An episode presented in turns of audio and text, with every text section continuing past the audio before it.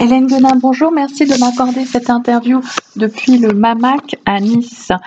Tout d'abord, à quand remonte votre découverte de l'artiste Tuvan Tran euh, écoutez, ça fait, euh, ça fait déjà quelques années. Je pense que euh, j'ai découvert son travail en 2014-2015, notamment grâce à, des échanges avec des, personnes avec lesquelles j'ai des intérêts proches et qui m'ont amené vers le, travail de, de Tuvan Tran.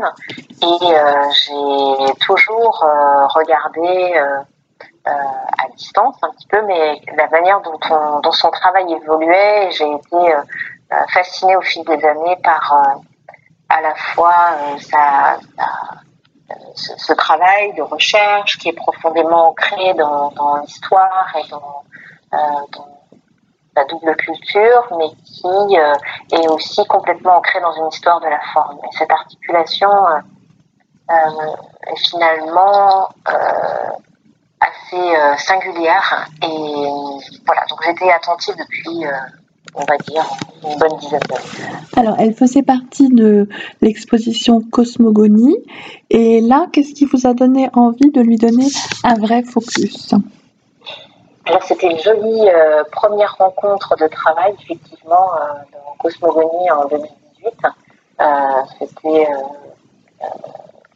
qui permettait de montrer comment, euh, depuis euh, Yves Klein et cette génération euh, qui a suivi autour du, du land art, eh bien comment depuis une soixantaine d'années, des artistes avaient travaillé en co-création avec la nature et en laissant une part forte aux éléments et au hasard. Et lorsque j'avais invité euh, Touban Tran à faire une première intervention dans le musée, dans une sorte de face-à-face véritablement avec Yves Klein dans la salle. On avait eu un, un, très bel échange à la fois sur euh, la nature de son travail et une surprise, une sorte de révélation. Euh, alors que je n'y attendais pas du tout, elle m'avait euh, fait part finalement d'une rencontre avec euh, le travail d'Yves Klein quand elle était adolescente qui avait vraiment marqué euh, son parcours et son envie de devenir artiste. Et on a conservé le, le lien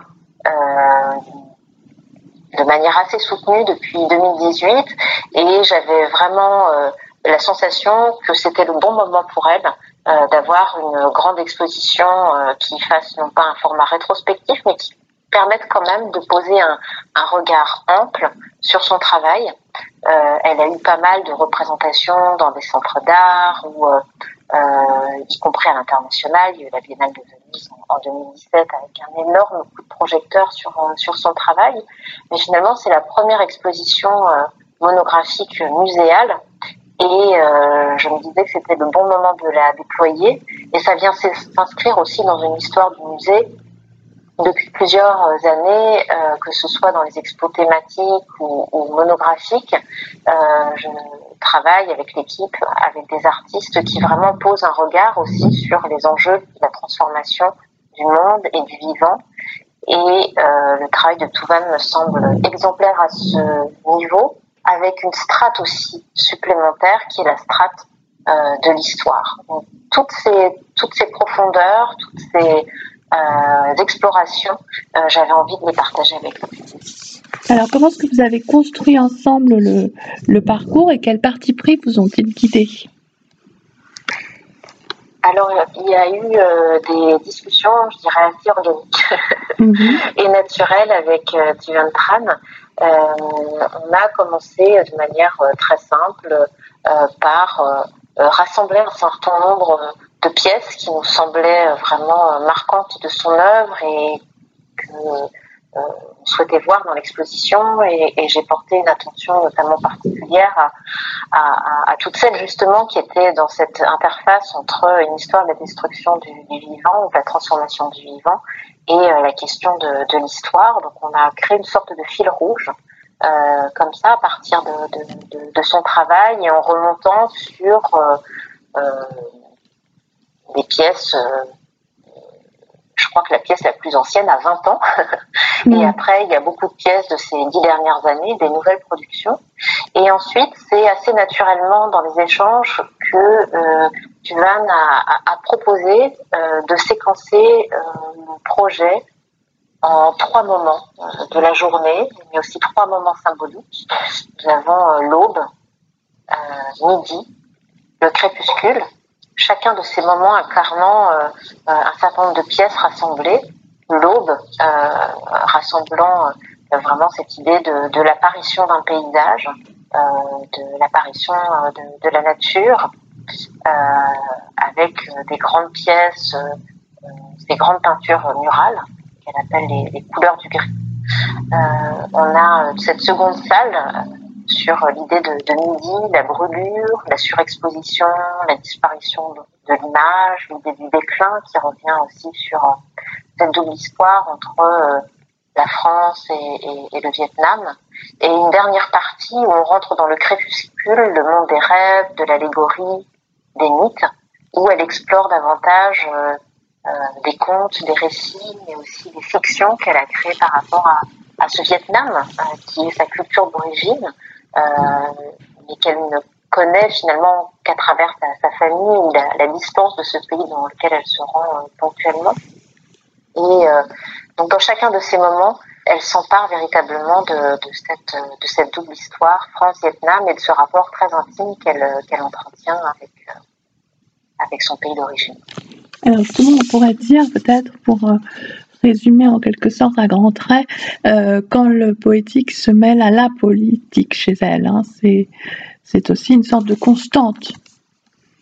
Complètement, et c'est vrai que ce qui euh, prend un petit peu de temps pour décrire une des pièces, par exemple, les, couleurs du gris, ce sont des grandes peintures abstraites au premier abord, on voit apparaître des nuées comme si c'était un ciel à la fois sublime et extrêmement menaçant euh, qui euh, s'apprêtait voilà, à s'effondrer de, pluie et de, colère sur nous.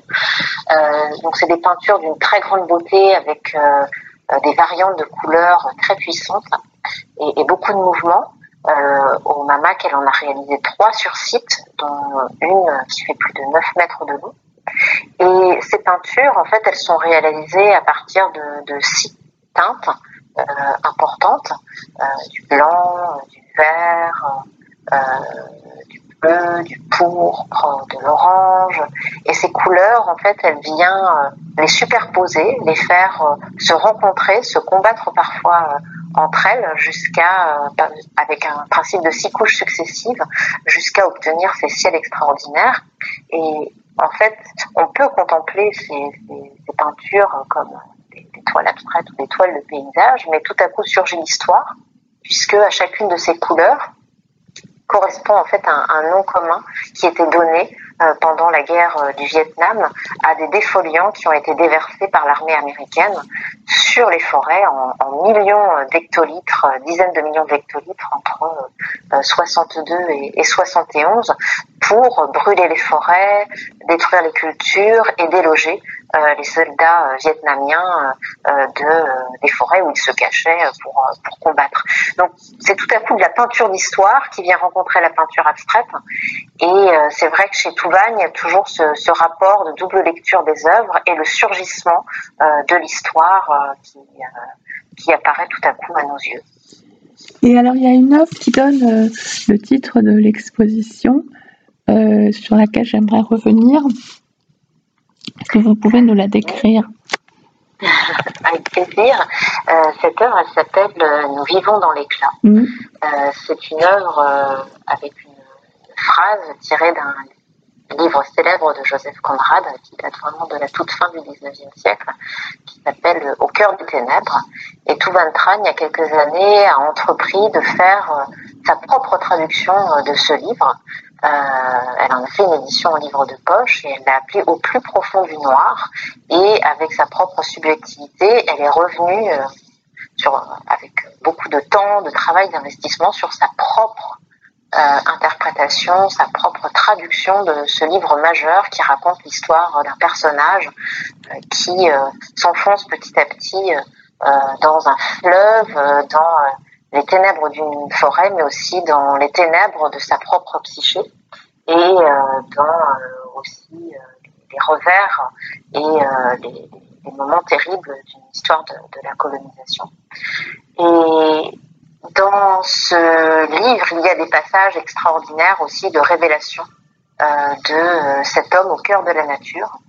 Et elle a voulu prendre l'une de ces phrases, Nous vivons dans l'éclat, avec la polysémie de l'éclat qui renvoie aussi bien à l'éclat de la lumière, à l'éclatement euh, dans nos vies et au moment de magie. Et donc tout dans le travail de Touval est dans cette rencontre entre la magie, le sublime et euh, euh, les surgissements de l'histoire.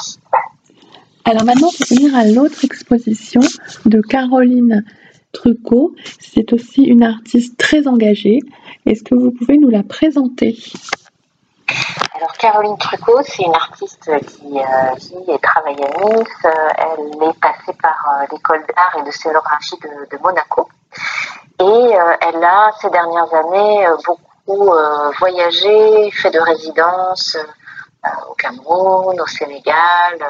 Et elle s'intéresse, on va dire, à la question de l'histoire, évidemment, qui nous relie à, à pays, mais aussi à la question euh, de l'ethnographie et des collections ethnographiques et comment euh, ces euh, collections racontent ces liens, comment aussi aujourd'hui on peut se poser des questions sur la présence de ces objets, leur signification, la manière dont ils sont entrés dans, des collections euh, privées ou, au public. Et euh, elle vient euh, finalement explorer différentes géographies et, ce rapport à l'institution. Donc elle vient déployer dans le musée plusieurs pièces. des films récents, mais aussi des interventions plus poétiques. C'est quelqu'un qui travaille aussi beaucoup la question de l'écriture et des mots. Et c'est sa première exposition